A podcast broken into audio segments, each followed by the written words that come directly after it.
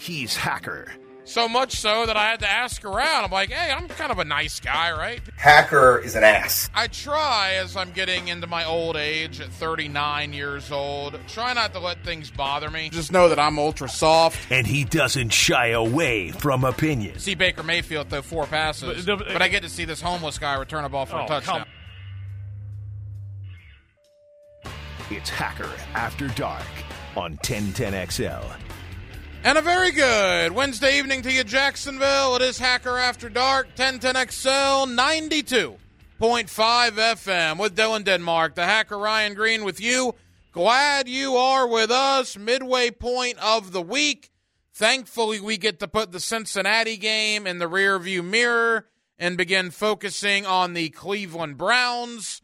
Boy, a big game for both Jacksonville and Cleveland. Uh, more on the game in a moment, but did you see the injury reports today for both teams? You want to know a team that does not want to care about your injury problems? That would be the Cleveland Browns, who have been without Nick Chubb basically the entire year, are now without Deshaun Watson. They've been without really, really good players in their secondary.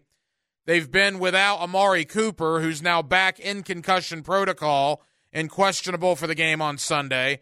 Myles Garrett has a shoulder issue and is not 100%. So Cleveland is about as banged up as Jacksonville is. And yet, despite all these injuries, it's the 8 and 4 Jaguars and the 7 and 5 Cleveland Browns in what is a very big game in the American Football Conference. So we're going to talk a lot about Jacksonville and Cleveland tonight. Guest lineup looks like this. Coming up in less than 15 minutes, my buddy Cecil Shorts will join me, former wide receiver for the Jacksonville Jaguars. He's with us every week here on Hacker After Dark. We'll get Cecil's thoughts on the Monday night disaster, but more so looking ahead to Cleveland on Sunday. We will also get the Cleveland Browns perspective from my guy, my guy Scott Petrak. All right, Scott Petrak from BrownZone.com. Scott's my guy in Cleveland. I tell you guys this: you do it long enough, you got guys in every market. Scott's my guy in Cleveland. He's with the BrownZone.com.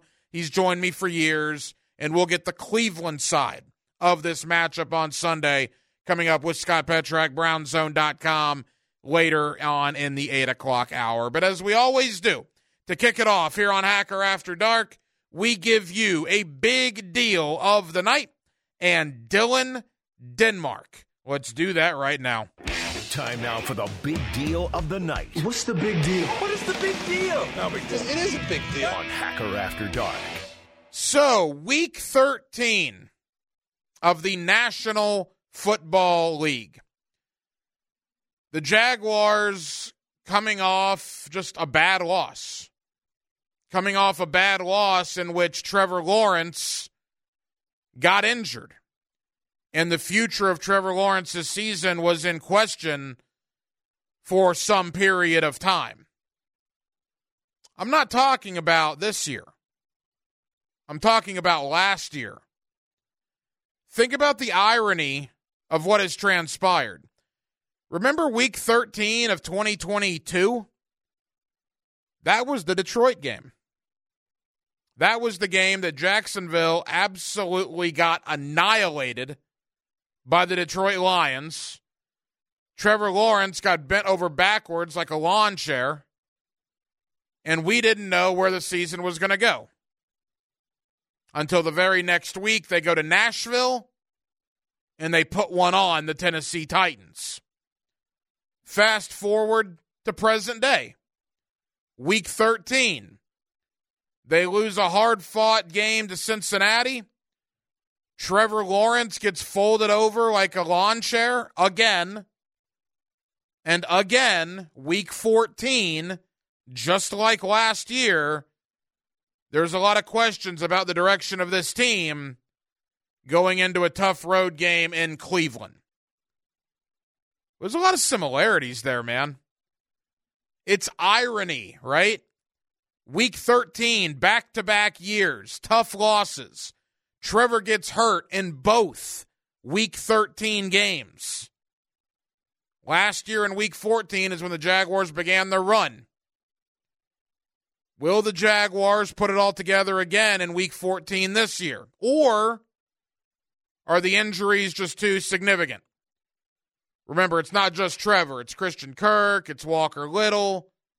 You got problems right now. Most of these guys will come back at some point, but can you get to that point and still be a viable contender in the AFC playoff race? That is what we will begin to find out on Sunday in Cleveland. But I do think, again, you talk about a bad loss, Trevor Lawrence gets hurt, week 13. It is exactly where we were a year ago. The only difference, instead of being 4 and 8 with all that uncertainty, the Jaguars are 8 and 4. That obviously is a big difference. Everybody's worried about the playoff race. It's very simple. I laid it out last night. I'll do it again briefly. First off, don't even talk to me about the number one seed anymore. I don't care. The Jaguars, as it stands right now, are not in the same atmosphere with Miami or Baltimore or probably even Kansas City. All right. Now they play Baltimore next week, and we'll see. But when Jake Browning goes 32 of 37 for 354 on you, I can't even begin to imagine what Mahomes or Lamar Jackson or Tua would have done to this defense on Monday night. So don't talk to me about being the top dog in the AFC. The only thing I wanted with the number one seed was that bye week. That bye week matters. I don't even necessarily care about home playoff games anymore because the Jaguars have proven, without a shadow of a doubt, 12 games in, they are far better on the road than they are at home. They're 6 and 0 outside of Everbank Stadium. 6 and 0. They're 2 and 4 inside Everbank Stadium. So I don't care about home field advantage. That that is irrelevant to me. The numbers speak louder than anything I could ever say. 6 and 0 outside, 2 and 4 at home. Done. Do not care about home playoff games. I did, however, care about the bye week, which is probably not going to be attainable now. But as far as big picture AFC South, the two wins over Indy and the win at Houston are gigantic. Gigantic. Yes, in the standings it says Jacksonville 8 and 4, Indy and Houston 7 and 5, but in reality the Jaguars are 2 games up for sure on Indy and they're basically 2 games up on Houston. All you have to do if you're Jacksonville is go 3 and 2 in the last 5. And if one of those 3 that needs to be a win over Tennessee. If you go 3 and 2 and one of your 3 wins is a win in Nashville week 18, you're going to win the division nine out of 10 times. Because if you go three and two, that would require either Indy or Houston to run the table from here on out. They'd have to go 5 and 0. And seeing as how they play each other on week 18, obviously one of them cannot go 5 and 0. So as much as the loss to Cincinnati sucked, and it did, you take a deep breath, you examine where you are, Five games left. Win three of them. Just make sure one of those wins is at Tennessee week 18. You'll win the division. Now, unfortunately, that gives you a home playoff game. I don't know if that's a good thing or not at this point. It's probably not a good thing to play at home because, again, the Jaguars have proven they are far better on the road, but they are still the overwhelming favorites in the South because of those absolutely enormous tiebreakers they currently own over Indianapolis and over Houston. More on the Jaguars and the Browns. We'll take a look back at the disaster that was Monday night with my friend Cecil Shorts. He played seven years in the National Football League. Four of those years were right here in Jacksonville. Let's look at the injury concerns. Let's look at the future. And let's talk to a guy in Cecil Shorts who played with backup quarterbacks. How does it change for the skill position guys if Trevor doesn't go and CJ Beathard does quickly? Trevor, no crutches, no boot in the press conference today. It was eye opening. I would still tend to believe CJ Beathard's going to play on Sunday, but I'm not as positive about that as maybe I was 24 hours ago. We'll talk about all that with Cecil Shorts. Next, Wednesday night edition, Hacker After Dark with Dylan Denmark, the hacker Ryan Green with you here on 1010XL and 92.5 FM. Let's ring up another guest on the All Pro Roofing phone line. Back here on 1010XL and 92.5 FM in the city of Jacksonville. It is a Wednesday evening, and we are glad you are with us. The Jaguars and the Browns, Sunday at 1 o'clock. Of course, you'll hear the game right here on 1010XL. Both teams extremely banged up, yet both teams fighting for playoff positioning. Cleveland at 7 and 5, while the Jaguars come in at 8 and 4. Let's look back on that disastrous Monday night here in Jacksonville and look ahead to a big game on Sunday with my friend Cecil Shorts, former wide receiver for the Jacksonville Jaguars. He's with us every week here on Hacker After Dark. Cecil, how you doing, man? I'm well, brother. Excited to be on, man. How you doing? Cecil, we're good. Thank you for the time. And boy, that was bad Monday night, man. You wait 12 years to get Monday night football back here in Duval County. You lose in that fashion, and you get absolutely obliterated by injuries in the process. What were your takeaways from the game? Uh, what can Browning do for you? When, Oh. when Jake Browning, when Jake Browning is the quarterback coming into the game, you would have told me um, that he would go off and, and light up a, a Jacksonville defense for 354 yards. Um, and not even just that. I mean, he was 32 or 37. Like he was on point all night.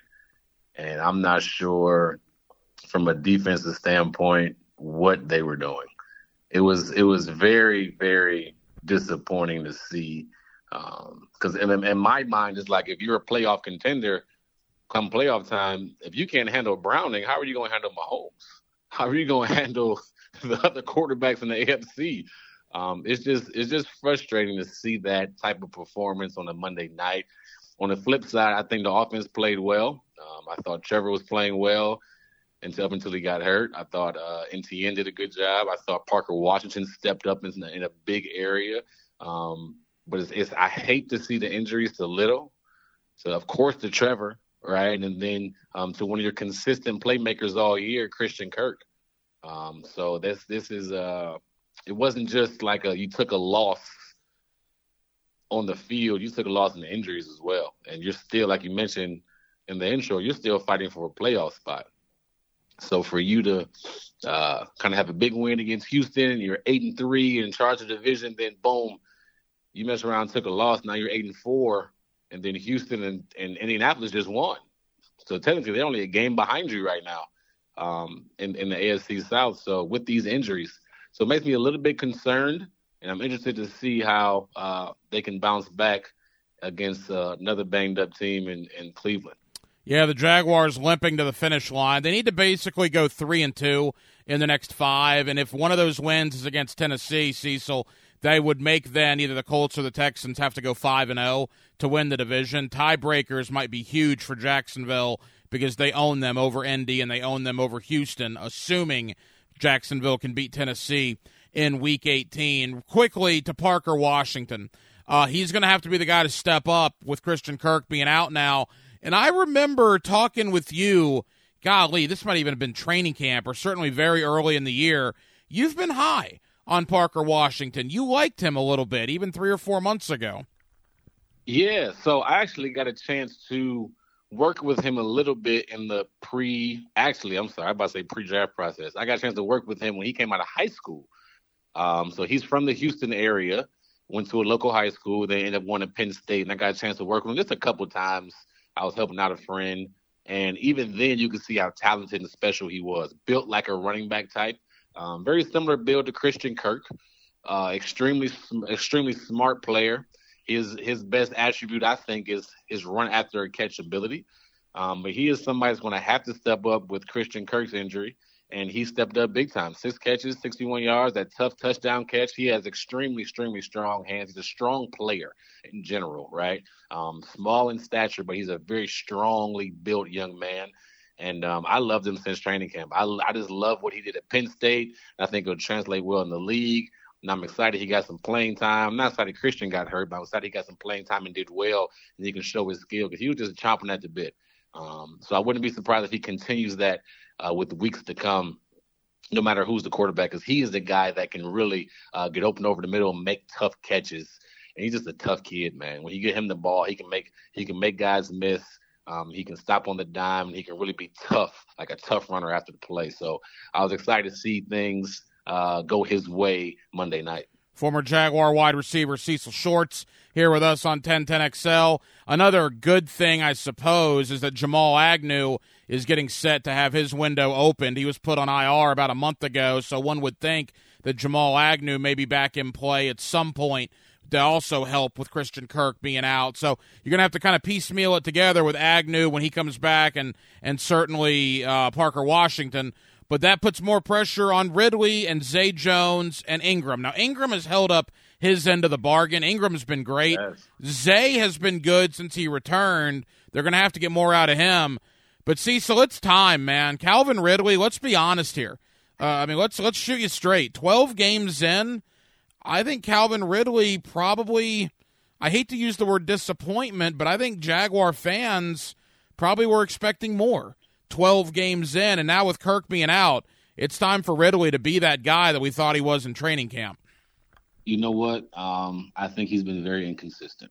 I'm just going to call a spade a spade. If he's going to be your number one guy, I look for consistency. I look for a guy that's going to be week in and week out, um, somebody you can count on right? And it seems like it's every other week we can count on him, or every two weeks we can count on him, or um, it just it's just an inconsistent uh, performance from him, and it's frustrating because he has the ability, um, but he's not coming through. You know, I think it was a big drop Monday night, jump ball situation. He got to come down with that. If you're a number one receiver, you got to come down with that. When I think of number one guys, I look for consistency, right? I had a, I was blessed to be able to play with a guy named Justin Blackmon. He was consistent in his play week in and week out. I played with DeAndre Hopkins. He was consistent in his play week in and week out. I played with Mike Evans, consistent in his play week in and week out. You knew what you were, you know what you're getting from those guys every single week. That's what a number one receiver is. You think of Davante Adams, you know what you're going to get. You think of Justin Jefferson, you know what they're going to get. You think of Tyreek Hill, you know what you're going to get week in and week out. And it's not about necessarily the stats. It's about when the opportunities come your way, you're going to make the plays, right? Because some some games they're going to try to take you out, right? Some games you may only have four catches for 61 yards, but you're still dictating the game. You're still consistent when the targets come your way. For him, it's not consistent at all. And it's very, like you said, disappointing that he's not producing in a way that a number one receiver in the league would produce. I would say he's not the number one. He maybe he's not a number one receiver, right? Maybe it's more of he's a number two guy. Maybe he's a number two guy. Maybe, maybe, maybe that's just what it is. But right now, 12 games through, I was expecting more. That's just me personally. I was expecting him to be the no the consistent playmaker week in and week out. And there's been times where he has big time drops in games. It's times where he's just mentally not in it, and, and it's frustrating to see because you see the talent, you see the the the potential there, but for whatever reason, it's not coming out. And it's tough for me to say he is a solidified number one guy in the league when you're inconsistent like this. 12 games in, that's a darn good resume. That's a darn good slated games where we can make a judgment on, you know, if he's if he's the guy or not. And right now, it's frustrating. He has what close to 700 yards. Um, yeah, I think 50 but, catches, roughly around there. But he's he's he left a lot of plays out there, Ryan. Just to be honest, he he left a lot of plays out there, and that's not what you want from your number one guy. I said this on Monday night. You can tell if the Jaguars are going to win the game or not if Calvin Ridley drops an important pass. Every game they lose, he drops an important pass. You think of the first Houston game. You think of the uh, the Kansas City game, the game Monday night. San Francisco, it didn't matter; they were getting boat raced. But every game they've been in com- competition, Ridley has a key drop in that game. It's become a trend at this point. That brings us to Trevor. All right, now from a fan media point of view, the sky was falling when he was on the ground and couldn't put any weight on his ankle. And then you see him walking through that tunnel, and and you don't know if it's a leg, a knee. You have no idea. Come to find out on Monday, early Monday morning, or I guess Tuesday morning rather, we were getting word that it's not a knee, that it's not an Achilles, that it's a high ankle sprain. And they haven't even necessarily ruled him out this week, although I think I'd be stunned if he played against Cleveland. But how much of a sigh of relief was it for his teammate Cecil, to know that it was not as bad as it appeared? I think it's a huge sigh of relief from player standpoint because it looked like season ending. It looked like something that's going to last a long time, right? Just from his reaction, just from um, how it looked on the, I'm sure on TV it looked crazy, but on the big screen at the game, it looked, I couldn't imagine how it looked. Um, and then seeing his reaction, walking, trying to walk off the field, it was, is crazy. So I know as a player, you feel like, all right, cool. He'll be all right. Maybe, you know, a week or two, whatever, he'll be fine or be able to play and push through. But from a schematic standpoint, I think Trevor is better when he has the option to run. Personally, I think he's better and gets more in rhythm when he can uh, scramble out the pocket or have design runs and he can make plays with his feet. He feels more comfortable when he can play action, roll out the pocket, and he can have that option thrown on the run. So with him being hampered, I'm kind of worried right now coming to the end of the season when you're making this playoff push. Um, I don't know how good he can be just sitting in the pocket going through his progression, right? Um, so it's going to be interesting to see how he how his leg or his ankle responds and how soon he can get back to because to me he was just getting back to his rhythm. I mean, two weeks ago he had four touchdowns, two in the air, two on the ground. Last week against Houston, um, he went off that game too, looking exceptionally well, throwing the ball down the field, right? And then this week, yesterday, he played, or Monday, excuse me, 22 with 29, 258 yards and two touchdowns. Like he was going and had a rushing touchdown as well. He was getting in rhythm. And then now, boom, this happens. So I'm worried to see how the rhythm that he once had, can he pick it back up and do it again? It, it, it kind of limits him um, with not being as mobile as he would like to be, or just even having the chance to be mobile, right?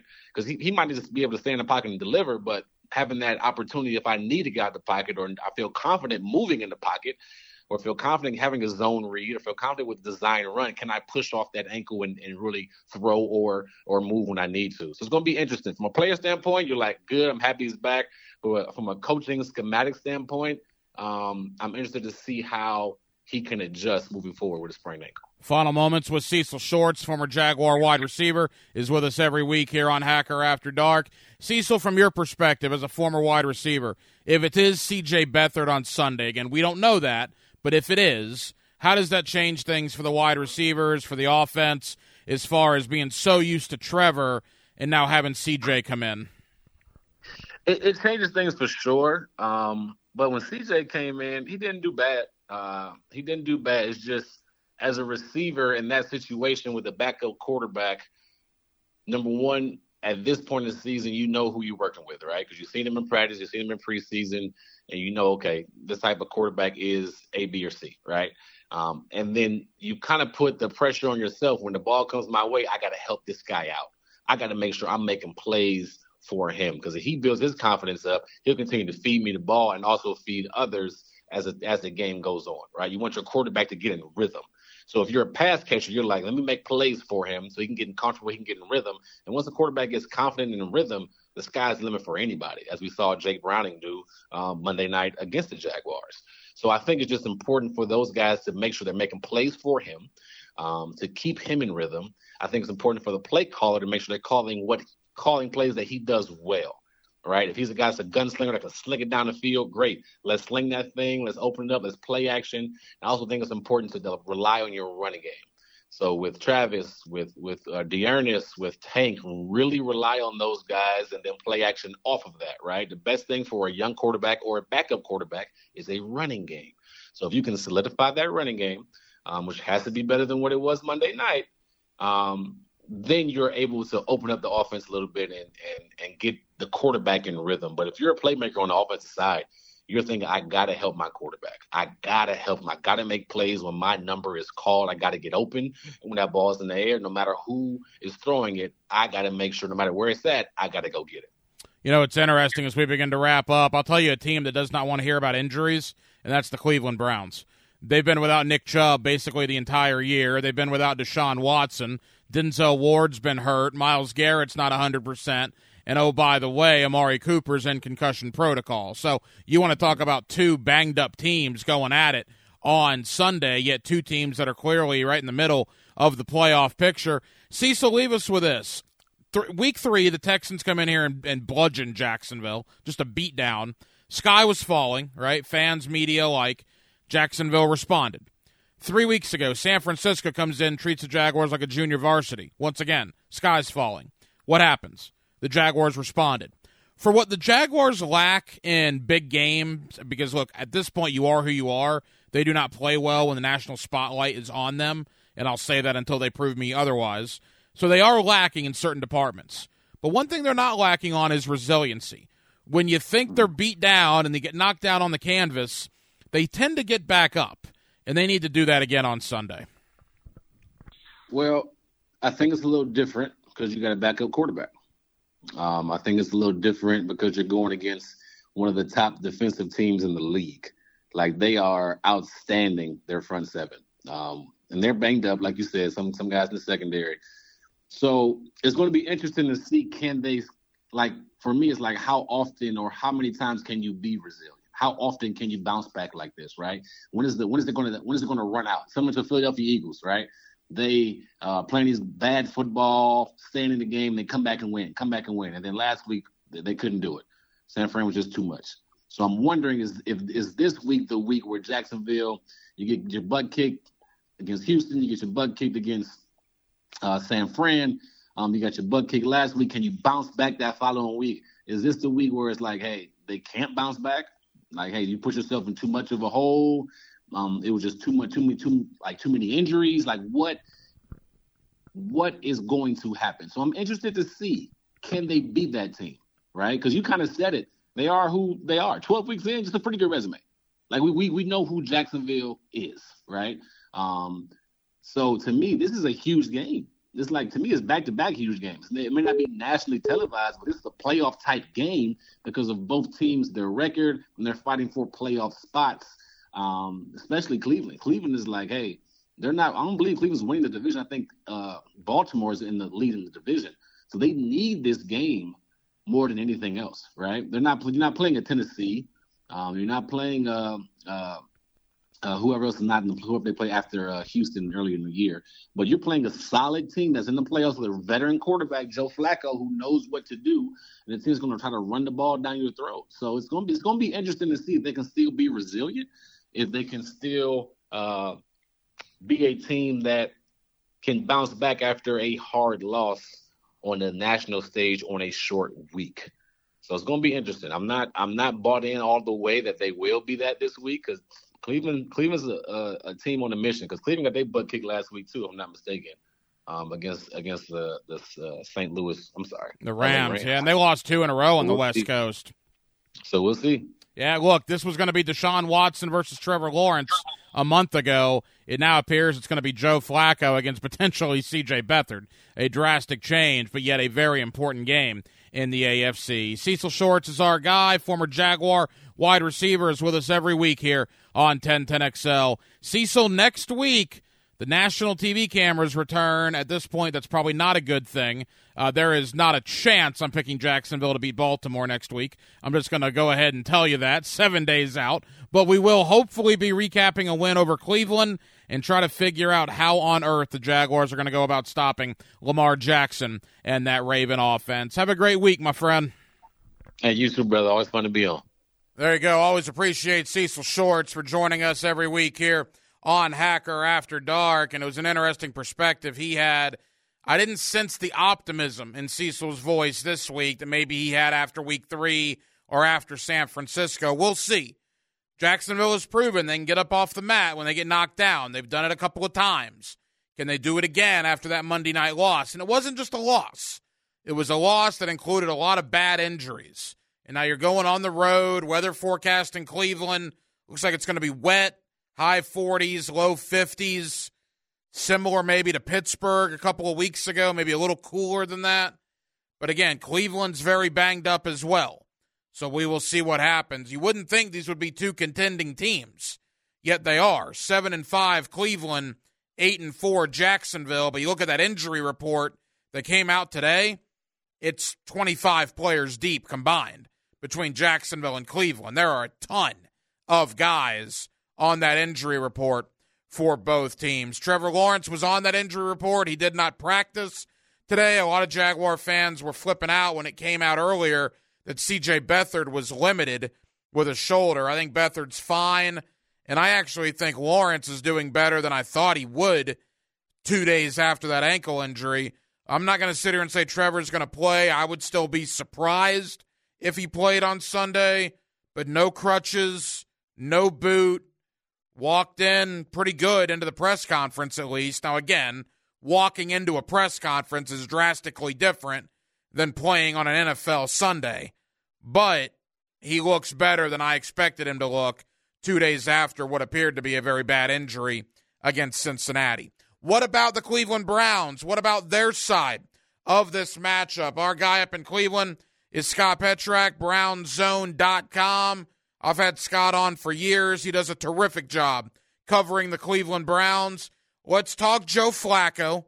Let's talk Myles Garrett. Let's talk Cleveland injuries. And is this a must win for the Browns? They're at home for the first time in a couple of weeks. They've lost road games in back to back weeks. They've gone from 7 and 3 to 7 and 5. They are going to be a desperate team on Sunday, just like Jacksonville. We'll head to Cleveland. Scott Petrak, brownzone.com. Next, Wednesday night edition of Hacker After Dark. Let's ring up another guest on the All Pro Roofing phone line. Back here on 1010XL at 92.5 FM in the city of Jacksonville. We are glad you are with us. The Jaguars and the Browns, Sunday at 1 o'clock. Of course, you'll hear the game right here on 1010XL. Both teams wounded coming in. Cleveland 7 and 5, Jacksonville eight and four, two good teams looking to get a big AFC win. With that, let me welcome in Scott Petrak, BrownZone.com. He's our guy up in Cleveland when it comes to the Browns, and he's always kind enough to join us here on 1010XL. Scott, how you doing? I'm good. How are you? Scott, we're good, man. Thank you for the time. We're recovering from what happened Monday night, just a football uh, disaster of epic proportions here in Jacksonville. Uh, Cleveland's not going to have any sympathy for the Jaguars, though. You guys have certainly had your fair share of injuries as well. Before we get into the game, just in totality, seven and five for the Browns, twelve games in. Your thoughts on where Cleveland is right now? Yeah, they're hanging on, but they're they're kind of leaking oil a little bit. Um, they just went on a West Coast swing or whatever West swing. Denver's not on the West Coast, but they went out to Denver and lost, and then they went stayed out there in L.A and then lost to the Chargers on Sunday. So they've lost two in a row for the first time this year. They're a little banged up. You know, they've lost guys throughout the year. Um, they got Joe Flacco playing quarterback now, and he'll actually looked good against the Rams. Uh, but you know, it just there's a lot of good vibes early, and then as the injuries start to mount, get back-to-back losses, uh, people are starting to get a little worried. Yeah, we can certainly relate to that with what happened here against Cincinnati on Monday night. You mentioned Joe Flacco. I know it's early in the week. The game is still a few days off, obviously. Is that your expectation that Joe Flacco will be the Cleveland quarterback on Sunday? Without a doubt. Kevin Stefanski, the coach, did not name him that on Monday, said he wanted more time. Dorian Thompson Robinson, who had started the previous two games after Deshaun Watson was lost for the season with a broken shoulder, is still in the concussion protocol, or at least was on Monday. But even if he's cleared, I think the Browns have to stick with Watson, or I'm sorry, have to stick with Flacco. Um, I think they know that. I think that's the plan. Um, they just haven't made it official yet. So I think on Wednesday we'll find out that Joe Flacco's starting again. And, you know, he's provided a little bit of hope in, you know, these dark times. You lose Watson. Watson had just started to play well. Um, you know, it looks like the Browns had a chance to chase down the Ravens in the AFC North, and then you find out Watson's done for the year.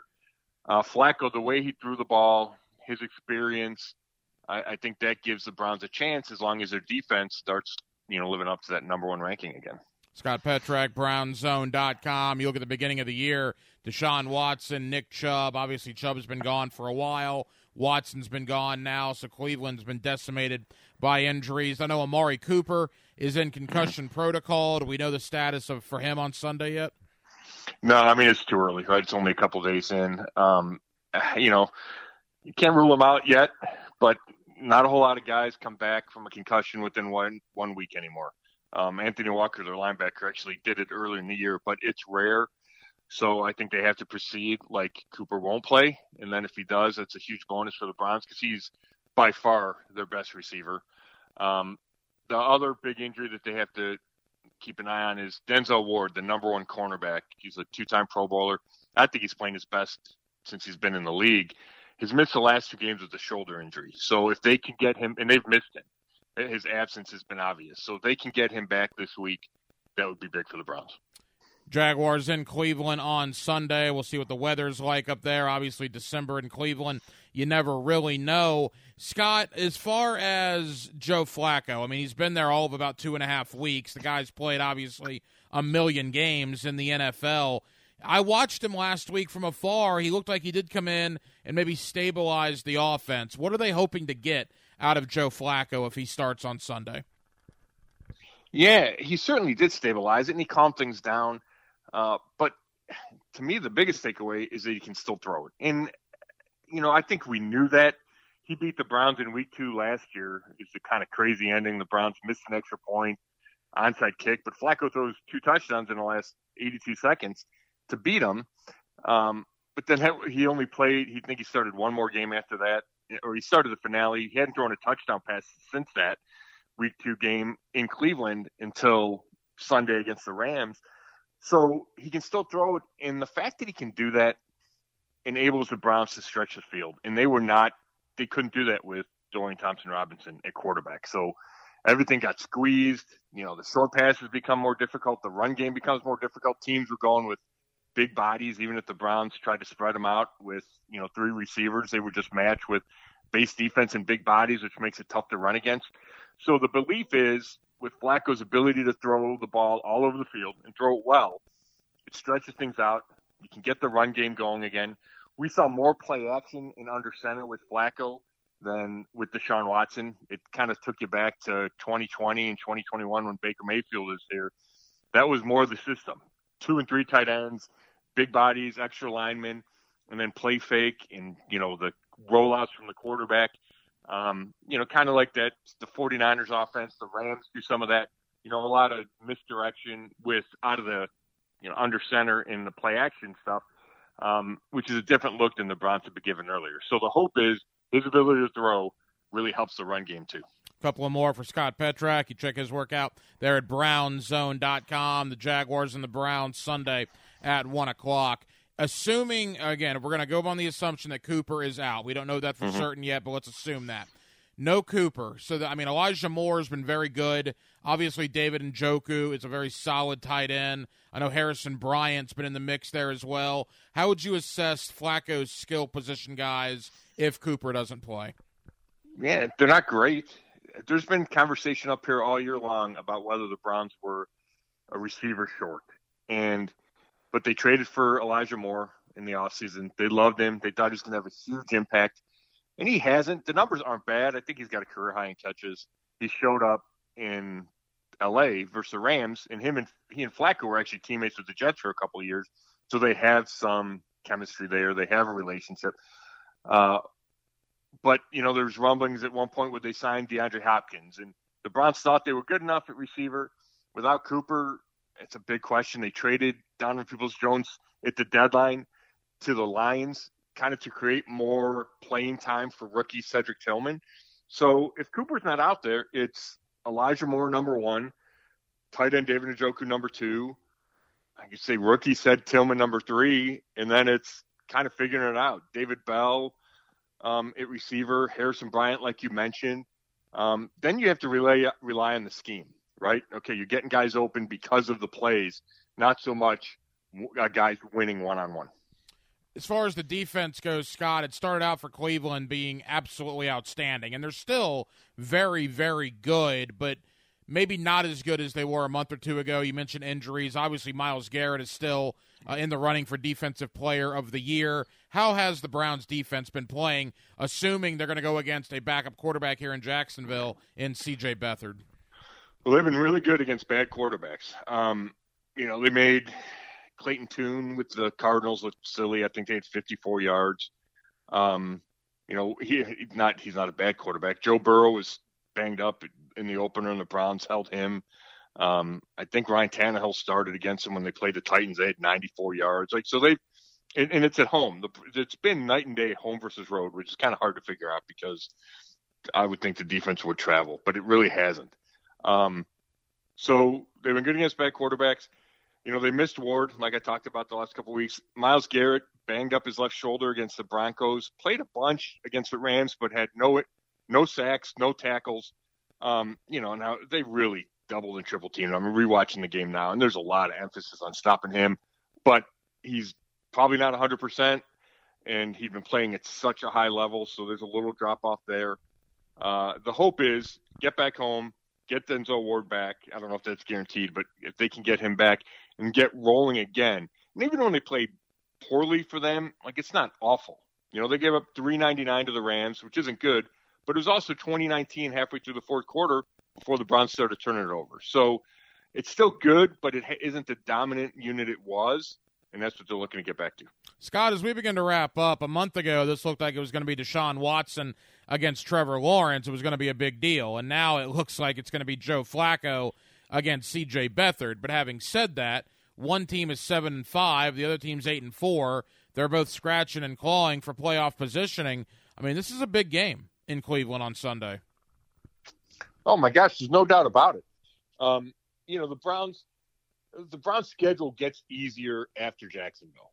There's Chicago, there's the Jets, there's Cincinnati, right? And who knows how Cincinnati will be. You know, I know that's fresh for you. Yeah, guys, about to say that's an open wound right, here, Scott. Right, right, right. But they don't have but they don't have Joe Burrow, right? So it looks like there's winnable games. If Trevor Lawrence doesn't play, this looks like a more winnable game. So it's huge. You got to get to 10. And it's all about finding three more wins somewhere in the last five games. Um, and if you could get one and avoid a three game winning streak, that'd be huge. Yeah, Jaguars are looking at this kind of the same way. It's Cleveland, then Baltimore, but then the Jaguars actually finish Carolina, Tampa, and Tennessee. So it gets really easy in the last three. They're hoping to maybe get one of these next two to get to nine and then see what happens the final three weeks of the year. Uh, weather forecast, I know we're about four days out, but what's the weather like in Cleveland? What it, might it be on Sunday? You know what? Let me look at my phone. It's gonna be. It's gonna get into the 50s later in the week. Um, let me see if it's gonna stay that way. It looks like that would be awful nice for us.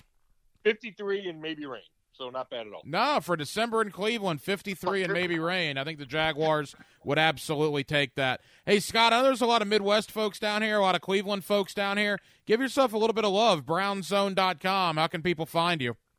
Yeah, I mean that's the place to go. That's where all my work is. It's posted posted something about um, Trevor and Doug Pederson's update. So yeah, brownzone.com. All that stuff all week. Scott Petrak's our guy up in Cleveland when he covers the Cleveland Browns. Scott, really appreciate it, man. Let's have a great game on Sunday, and we'll talk again soon. Thanks, bud. Hacker After Dark on 1010XL. 9 o'clock hour has arrived. 1010XL 92.5 FM. We are glad you are with us. Coming up in the 9 o'clock hour, Leon Searcy you hear him every day on XL Prime Time. You also get him weekly here on Hacker After Dark. We'll talk to Leon about the Jaguars and the Browns coming up on Sunday. Also, later on, here in the 9 o'clock hour, Toby Bullock, the head coach of the Mandarin Mustangs, as they get ready for a state championship game Friday in Tallahassee against Miami Columbus. In fact, three of our local high school football teams, St. Augustine, Bradford County, and Mandarin all getting ready to play in state championship games. In fact, St. Augustine plays tomorrow afternoon in a state title game against Daytona Beach Mainland. Bradford County plays Cocoa on Friday. Mandarin plays Miami Columbus on Friday. And we'll talk to Toby Bullock, the head coach of Mandarin, coming up here in just a moment. Quickly, Denmark, of the three that are in state championship games beginning tomorrow, St. Aug, Bradford County, Mandarin. Who do you like the most to bring home a state title? Uh, probably St. Augustine. If I had to, if I had to, if I had to bet one, I, that's what I would think. Think about Daytona Beach Mainland. They have a win over Raines this year, a win over Bartram Trail, and they got a lot of transfers into Daytona Beach Mainland this yeah, year. it's high school football. Let's now. just say that. That's kind of like a Volusia County All Star team that St. Augustine is playing. It's within the rules. I get it. But a lot of transfers into Mainland. So we'll see what happens. But again, best of luck to St. Aug and Bradford County.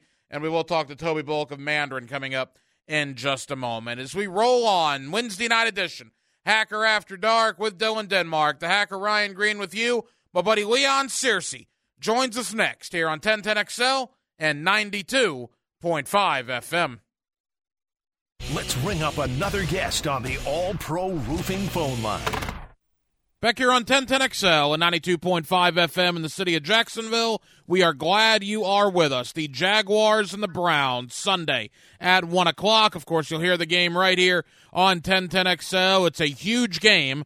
Cleveland 7 and 5, Jacksonville 8 and 4, and both teams have been obliterated as of late with injuries. With all that being said, and welcome in my friend Leon Searcy. You hear him every day on prime time, former Pro Bowl offensive tackle for the Jacksonville Jaguars, and he's with us every week here on Hacker After Dark. Leon, how you doing, man?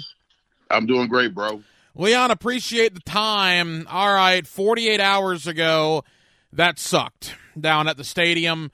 Uh, I haven't talked to you since that game. Your takeaways from what was, quite frankly, a disastrous night in that loss to the Bengals. Yeah, you know, heck, um, it, it, was, it was very disappointing to see the Jaguars lose Cincinnati Bengals team. But what worried me going into the game a week before the game is that uh, I, I, don't think the Jaguars took them lightly. I just think that the Cincinnati Bengals had heard all week long of how good Jacksonville was. They were ten point underdogs. They were decimated with injuries. But you got to remember, this team just a couple of years ago, they went toe to toe with the Titan, which I, the Titan I consider the Kansas City Chiefs. I mean, they've been in the AFC Championship games against the Chiefs. They've, they've come close. They've gone to a Super Bowl. So they've got a championship pedigree about themselves, and you know, and and they took it personally that uh, Jacksonville was heavily favored, and they played according to that. And I think Jacksonville wasn't prepared for the, this team rallying around Browning and putting him positions to succeed, not only running the ball but also in the passing game. So, um, and then we were decimated with injuries. You know, Trevor Lawrence goes down you know, uh, Christian Christian Kirk goes down. So, I mean, this team is in desperation right now. I mean, the the cusp of the playoffs is in their hands with these last five games. They've got to find a way to win. Yeah, it was a bad night all the way around. It's really unfortunate. You wait 12 years for Monday Night Football here in town, and that's the result. I want to focus on the offense primarily, but quickly to the defense. Leon, that was terrible. I mean, Jake Browning might as well have been Tom Brady or Joe Montana out there. 32 of 37 for 354. I mean, are you kidding me, man? And, and the offense, uh, the running game for Cincinnati did whatever they wanted to do as well. I mean, what an awful defensive performance. Oh, it, it, was it was awful defensive performance. This is probably the first time I've, I've been very disappointed in our defense. I mean, our defense usually at, at, some particular time was either good at the pass rush or good at stopping the run, or at both. But you watch this game Monday Night Football; they were terrible at both. I don't know what it was about this Cincinnati Bengals offense, their offensive line, where they couldn't get any kind of penetration, no kind of sacks. I mean, Josh Allen had a sack and a half, but it really didn't play a factor and disrupt. Now he had a nice interception, but his sacks was wasn't disruptive to the to the flow of their offense. I just think Zac, I think Zac Taylor, the brother of Press Taylor, did a wonderful job of getting the ball out of out of uh, Browning's hand. I mean, um, if you look at it, I mean, those crossers they were running, uh, those those quick those quick uh, uh, curl routes and, and, slant routes. I mean, they were getting the ball out of his hand. So he did a wonderful job offensively, orchestrating the offense to where he's not going to hold on the ball that long. And then, and whether we play man or zone, um, our, their wide receivers were just better than our defensive backs. I mean, and, and you know, Ja'Marr Chase, you know, he lit us up for about 11 for about almost a buck 50. Uh, they ran the ball effectively over us, over 150 yards running the ball. So I mean, listen, their styles and fights, and um, uh, I, we we didn't do a good job of adjusting uh, to what they were doing, and uh, for the most part, man, they just lit us up all the whole game. You get Leon Searcy every day on prime time. You get him weekly here on Hacker After Dark. Leon to the offense, and the injuries were the story.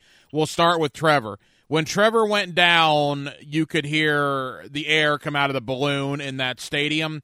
Uh, we did not know, even after the game, that his season wasn't over. I mean, it looked terrible. Now, in the hours and a few days since, obviously it is not as bad as it appeared. We don't necessarily know his status for this week.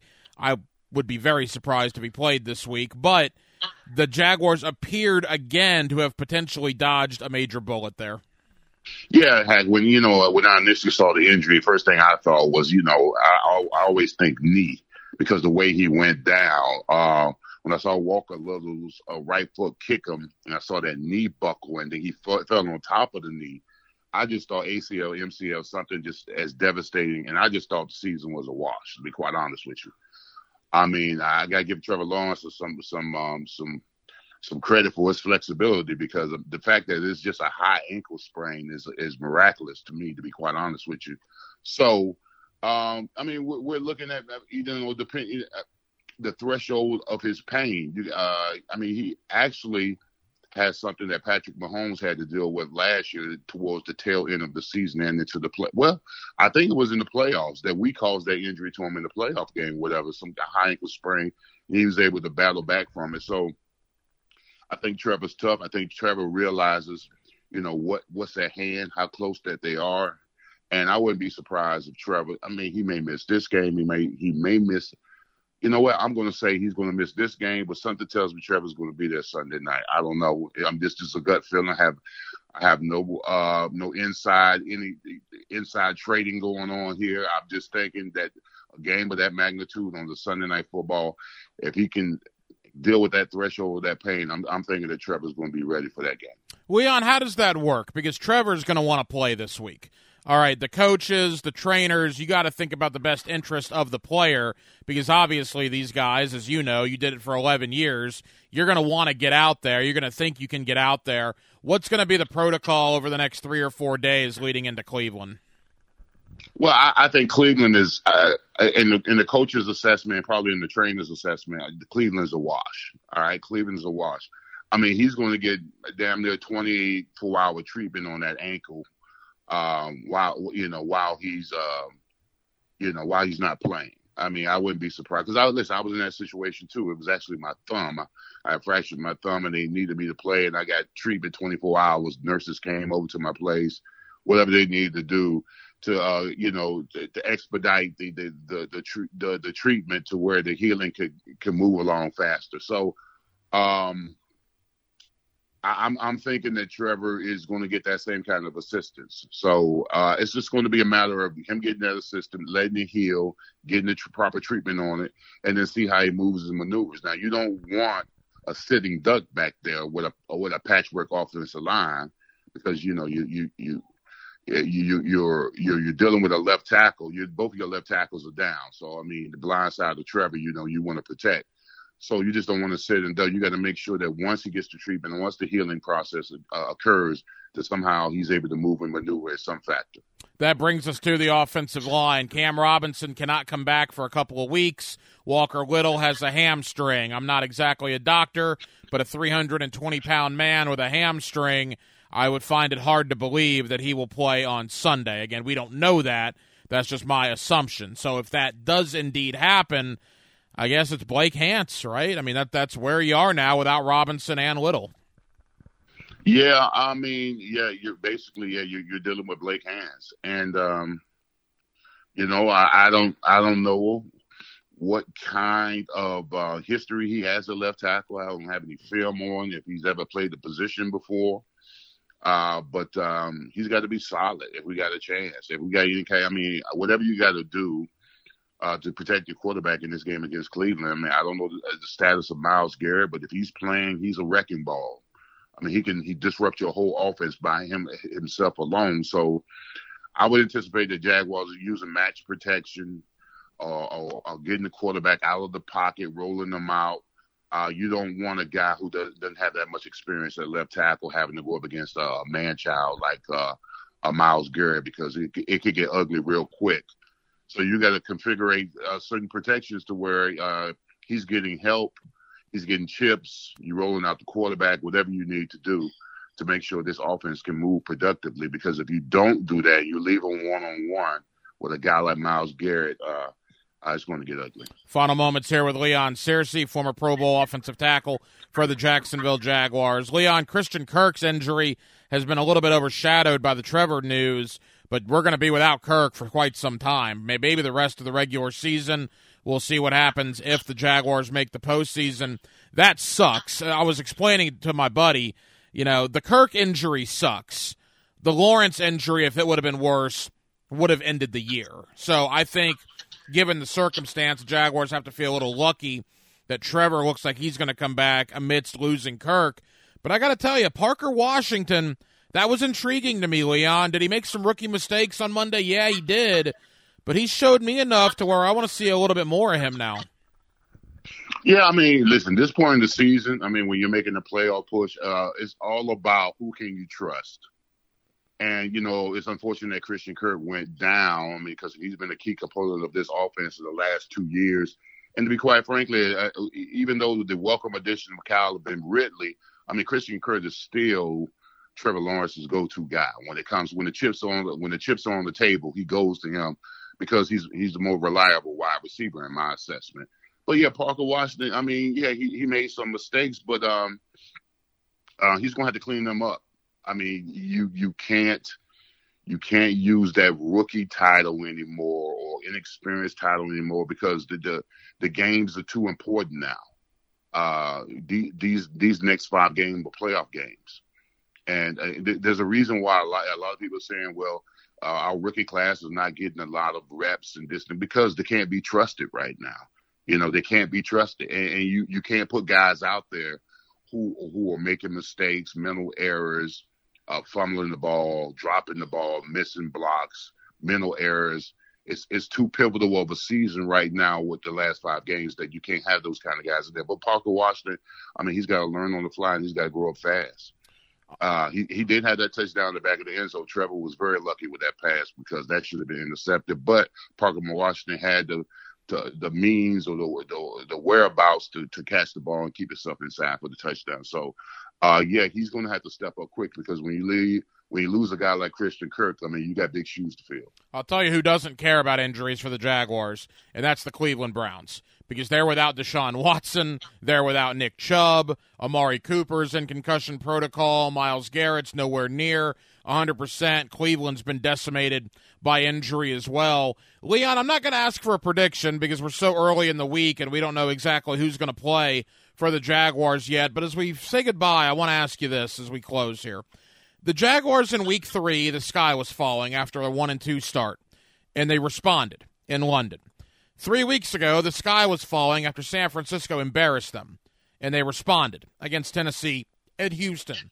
And now here we are again. Sky's falling. They lose on Monday night. All the injuries.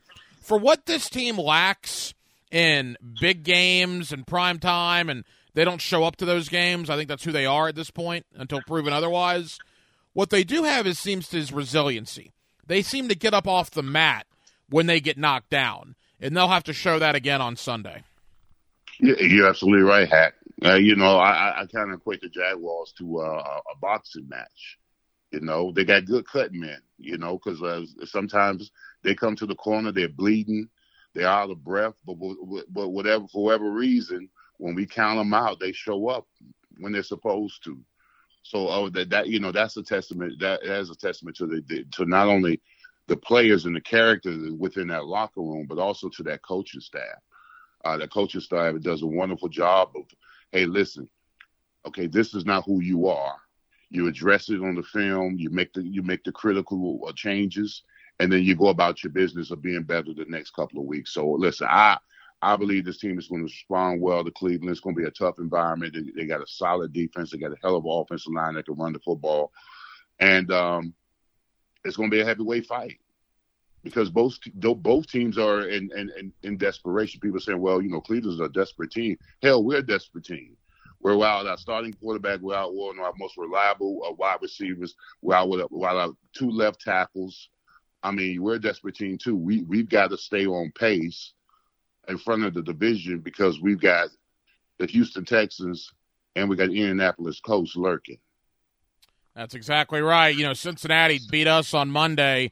we need Cincinnati to beat Indianapolis on Sunday now. That would be very nice if Jake Browning can do to the Colts what he did to the Jaguars last week. Leon Searcy, you hear him every day on prime time. You get him weekly here on Hacker After Dark. Leon, appreciate it, brother. I'll see you Sunday for the fifth quarter. You got it. And the high school spotlight rolls on 1010XL 92.5 FM. It is state championship week. We've already talked with St. Augustine head coach Brian Braddock. We've talked to Jamie Rogers, the head coach of Bradford County. And Duval County has one school remaining. The Mandarin Mustangs have gone four for four, four road playoff games, four victories. They are heading to Tallahassee to play for a state championship at the end of the week against Miami Columbus. Their head coach is Toby Bullock, and he's always kind enough to join us here on 1010XL. Coach, how we doing? Good. How you doing, Heck? Coach, we're good. Thank you for the time as always. And all right, it was back and forth for a while on Friday night, but good grief, you guys pulled away. You win the game going away in the fourth quarter, and you're heading to a state championship game. You must be ecstatic with the way your kids played. Yeah, it was it was back and forth for a while. Um, the field conditions were were really tough. That they share a field, you know, that's not their school's field. They don't actually have a field. They share a field with that's Columbus, uh, Coconut Creek High School. So I got to imagine that grass fields had upwards of 15, 16 games on it this year, and uh, it uh, the footing was really, really poor for both teams. A lot of slipping, and I'm sure there could have been some other plays, but uh, you know, it kept the it neutralized some of the things we were trying to do. I don't know, coach. There's no way to look this up, but I can't imagine there's a lot of schools in recent memory that have gone four road playoff games, three to Orlando, one to Coconut Creek. You've won all of them to get to a state championship game. Just talk about the ride of the last month, having to go on the road every Friday night and win in these tough environments.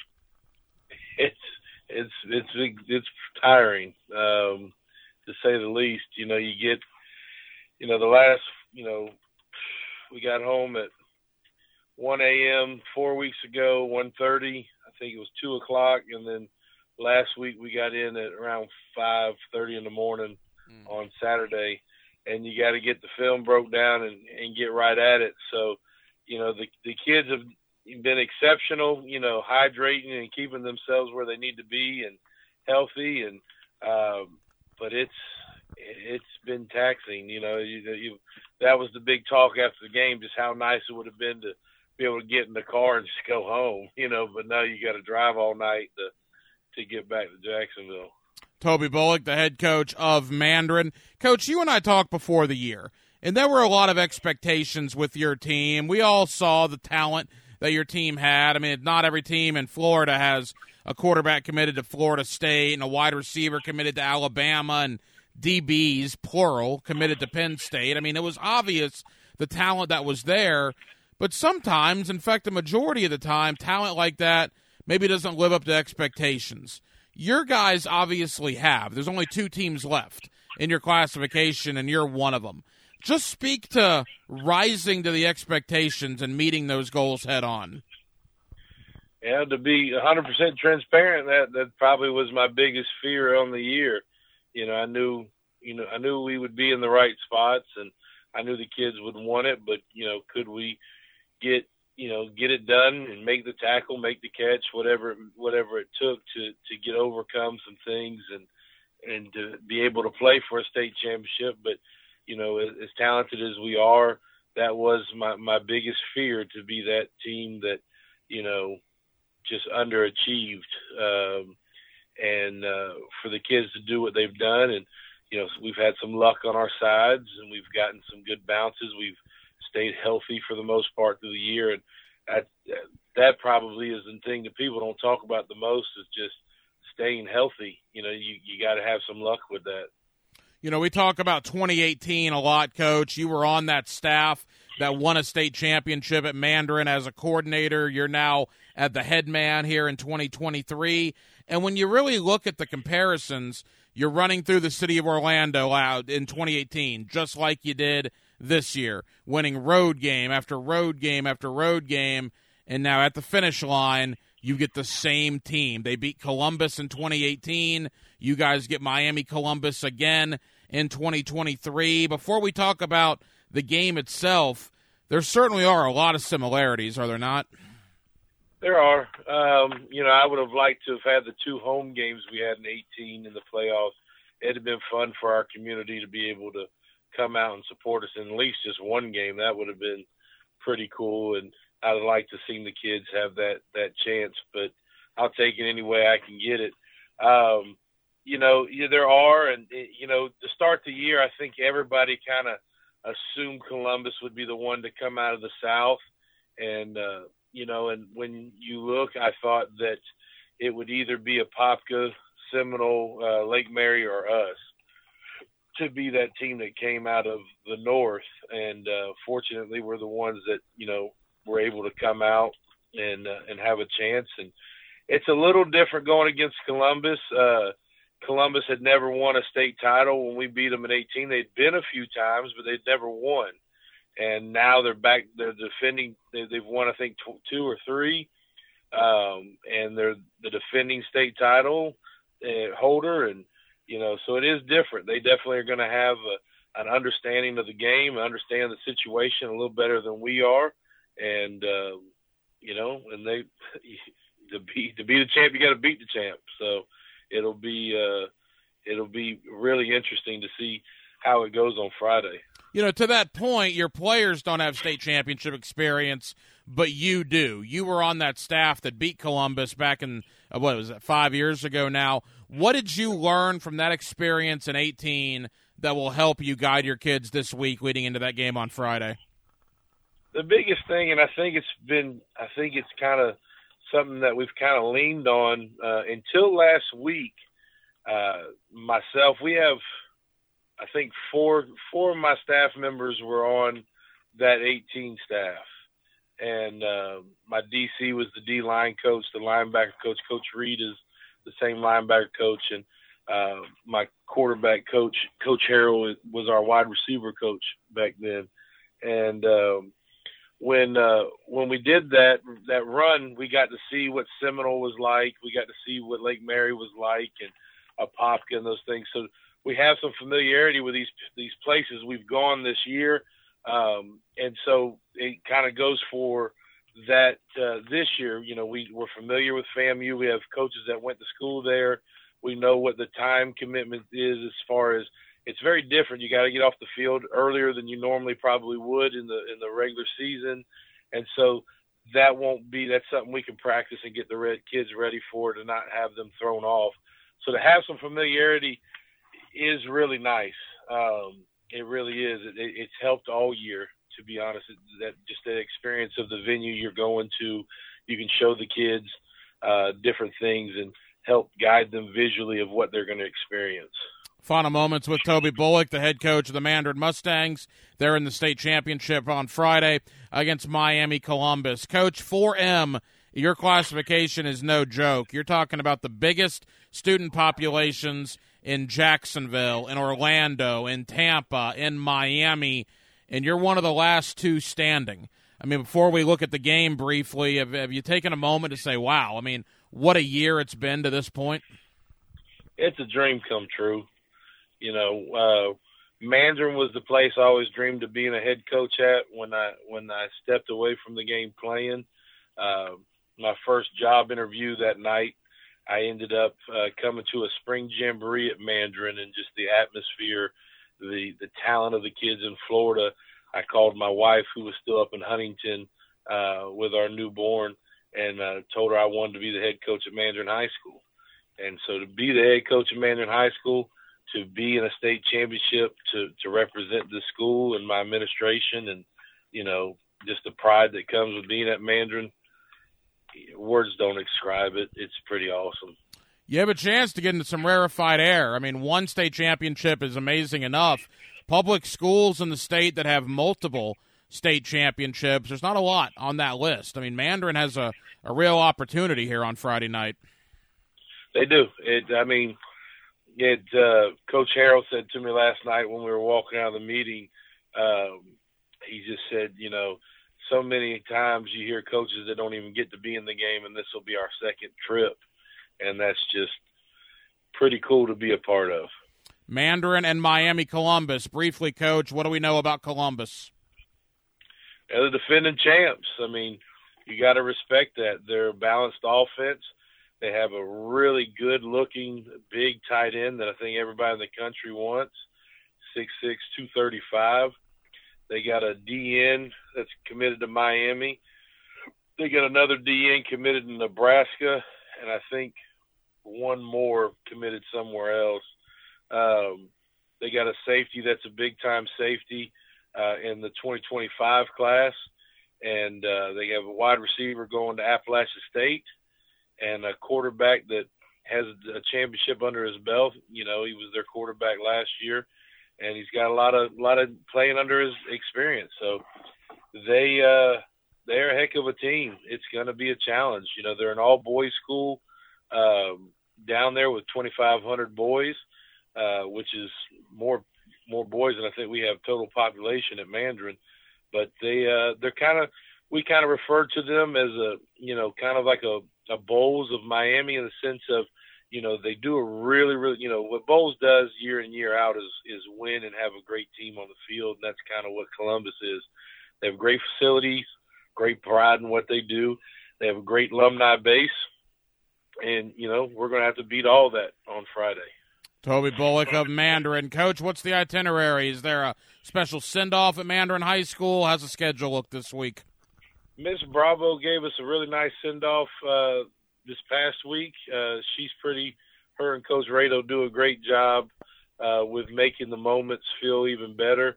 Uh, but as far as, you know, us, the Mandarin football team, man, we're going to stop and you know, we'll eat Chick Fil A, and we're gonna do the same thing we've been doing for the last four weeks, and we ain't gonna, we're not gonna change anything. We're trying to find a way we can get the Buc-ee's in Daytona before we go to Tallahassee to keep the schedule the same. Uh, but uh, yeah, we're not gonna do anything different. If the school does something to send us off, we'll be, you know, just happy to have it and, and gracious to anybody that wants to celebrate this with us. But uh, yeah, we ain't gonna change anything we're doing. Mandarin, Miami, Columbus, the 4M state championship game on Friday there in Tallahassee. Coach, best of luck. Go get the W. We'll talk again next week. Thank you so much, Hack. Plus two. And thank you to Toby Bullock, the head coach of the Mandarin Mustangs, as Mandarin gets ready to take on Miami Columbus on Friday. That will be in Tallahassee for the 4M state championship. Of course, Mandarin beat Miami Columbus back in 2018 for their first state title, and they're looking to do it all over again here in 2023. Big takeaways of the evening here on Hacker After Dark. Well, like we talked about last night, the resiliency of this Jaguar football team. I was thinking more about it today. Every time, really, in the last calendar year, you counted them out, they have responded, right? They were 4 and 8 last year going into week 14. 4 and 8. This year they're 8 and 4. Of course, last year at 4 and 8, they went on to win five straight games to get into the playoffs. And isn't it interesting that week 13 last year, the Jaguars lost in blowout fashion to Detroit, a game in which Trevor Lawrence got hurt. Week 13 this year, the Jaguars lose a heartbreaker to Cincinnati, a game in which Trevor Lawrence got hurt. Will history repeat itself one year later? We will see beginning on Sunday when they take on the Cleveland Browns up in Cleveland, Ohio. Well, that'll just about do it for what has been a very busy Wednesday night edition of Hacker After Dark. We certainly appreciate you guys for hanging out with us here on 1010XL and on 92.5 FM. We have a ton of people to thank. Again, Toby Bullock, the head coach of the Mandarin Mustangs. Appreciate him taking time out for us this evening. Thank you to Leon Searcy. You hear him every day on XL Prime Time. You also get him weekly right here on Hacker After Dark, former Pro Bowl offensive tackle for the Jacksonville Jaguars. Always appreciate Leon joining us. We did go up to Cleveland, Ohio. My man Scott Petrak of the BrownZone.com. Scott's my guy up in Cleveland. I've had him on for years. Really enjoyed his perspective. I'll tell you a team that does not want to hear about injury problems, and that's the Cleveland Browns. as Scott told you. Look, Nick Chubb's been out basically the entire year. They lost Deshaun Watson. They've been without Denzel Ward. Myles Garrett clearly isn't 100%, and Amari Cooper is in concussion protocol. All right? If there is a team that does not care about your injury problems, it's Cleveland because they have had massive injury problems of their own. So it'll be two pretty banged up teams going at it on Sunday. And back in hour number one, my friend Cecil Shorts, former wide receiver for the Jacksonville Jaguars. He's always kind enough to join us here weekly on Hacker After Dark. Now, this is my last show of the week, getting down to a little R and R for three days down at the most magical place on earth, taking the family down to Disney World through Saturday evening. But I will be back on Sunday for the fifth quarter. That's right, Dave Campo, Leon Searcy, and myself, Players Grill Miramar. We will be there two hours after the Jaguars and the Browns go final, hopefully recapping a Jaguar victory. So I will join you Sunday here on 1010XL.